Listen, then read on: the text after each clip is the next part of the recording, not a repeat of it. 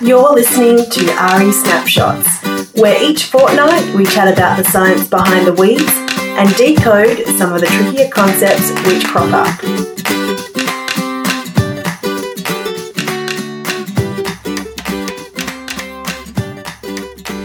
Today on AHRI Snapshots, we're chatting with Dr. Heping Han about a recent paper that he published alongside his colleagues. It's entitled Glyphosate Resistance in Tridax Procumbens via novel EPSPS TH.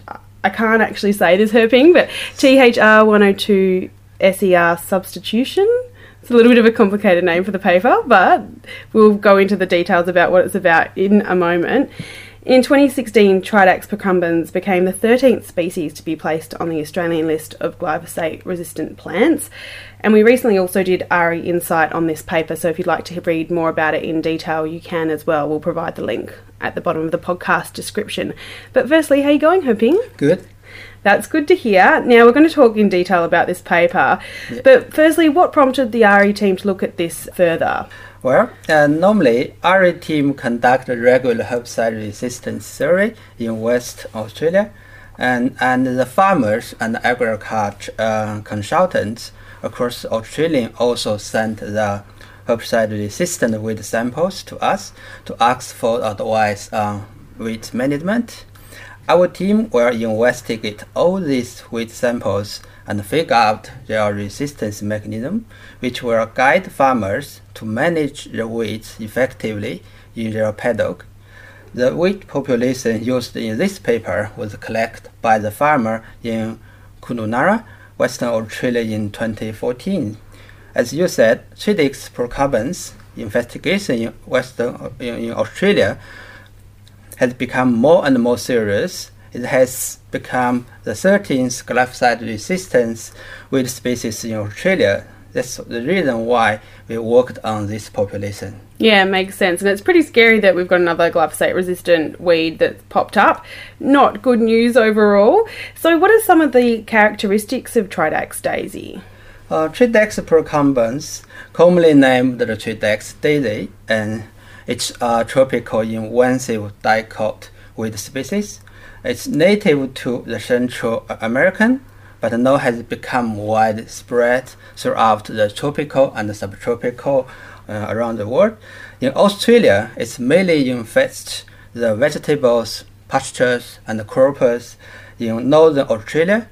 It can be cross or self-pollinated, and each plant can produce 500 to 2,500 seeds. It's dispersed mainly by seeds but the pappus is relatively small, which limit its widespread seed dispersal.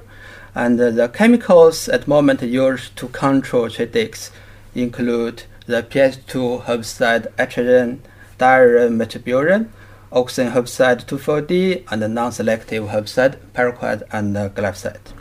Of course, the leaf stage is very important when we apply the herbicide it's more effective when we treat at early leaf stage, but hard to kill when it becomes more mature. Yeah, that's interesting and makes sense. And if you're not a farmer, you probably have seen Tridax daisy at your local park or maybe in your lawn if you're wondering what it yeah. looks like. It looks kind of pretty, I guess, the flower, but yeah, yeah, quite problematic. So, what did the AHRI team find when the resistant Tridax population was sequenced? What did you find there? Okay, firstly, we conduct the dose response study to check the resistance level of this population to glyphosate. We found this population is only confers low resistance to glyphosate, which is only 3 to 4 fold, compared to the susceptible population. We check all the possible glyphosate resistance mechanisms, including EPSPS gene sequence and the gene expression and the glyphosate uptake and translocation, etc. The result show the glyphosate resistance in this population is due to a adenine to thymine nucleotide mutation, which lead to a serine to serine substitution of EPSPS enzyme at 102 uh, position. No other resistance mechanism exists in this population because normally the amino acid substitution of EPSPS enzyme at 106 position confers low to medium level resistance to glyphosate. It's interesting to know the EPSPS mutation in this population is 1 or 2 position because 1 or 2 position of EPSPS is within the highly conserved region. So the change of this mutation will lead to the serious fitness cost. So the mutation at 1 or 2 position should be really rare in the field. But in this population, plant with mutation at 1 or 2 position can survive the glyphosate treatment. This is because the mut- mutant amino acid serine is very similar to wild type serine, which has minimal impact on EPSPS functionality. So meanwhile, we found the resistant population can be easily controlled by other herbicides, including the atrazine, diuron, metribuzin, paraquat, and glyphosate. So it means no any cross resistance involved in this population so far. It's a good news for farmer. So, what do your findings mean for how to approach controlling this weed?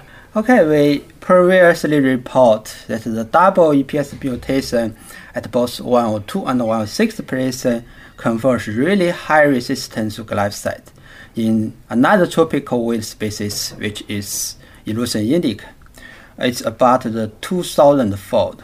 Therefore, even though the mutation at 1 or 2 position only confers 3 to 4 fold resistance to glyphosate, but it has the potential of involving the real high level glyphosate resistance. So if another mutation occurred at 106 position, it should be controlled at the early stage. Fortunately, we haven't found the cross resistance to other herbicides. Therefore, rotating herbicide with a different mode of action can be necessary for glyphosate resistant control in Tridax daisy. Of course, for the long-term effect, diverse weed control tactics, including harvest weed seed control, is highly recommended. Yeah, excellent. Good advice. So, what's the take home message then from this research, Heping? Okay, the take home message should be the glyphosate resistance has been developed in Tridax daisy due to the EPSPS mutation at 1 or 2 position, and the rotating herbicide active ingredient should be used for glyphosate resistance control in Tridax daisy to avoid involving the high level resistance to glyphosate in the field. Yeah, that's really important. Thank you so much, Heping, for explaining that.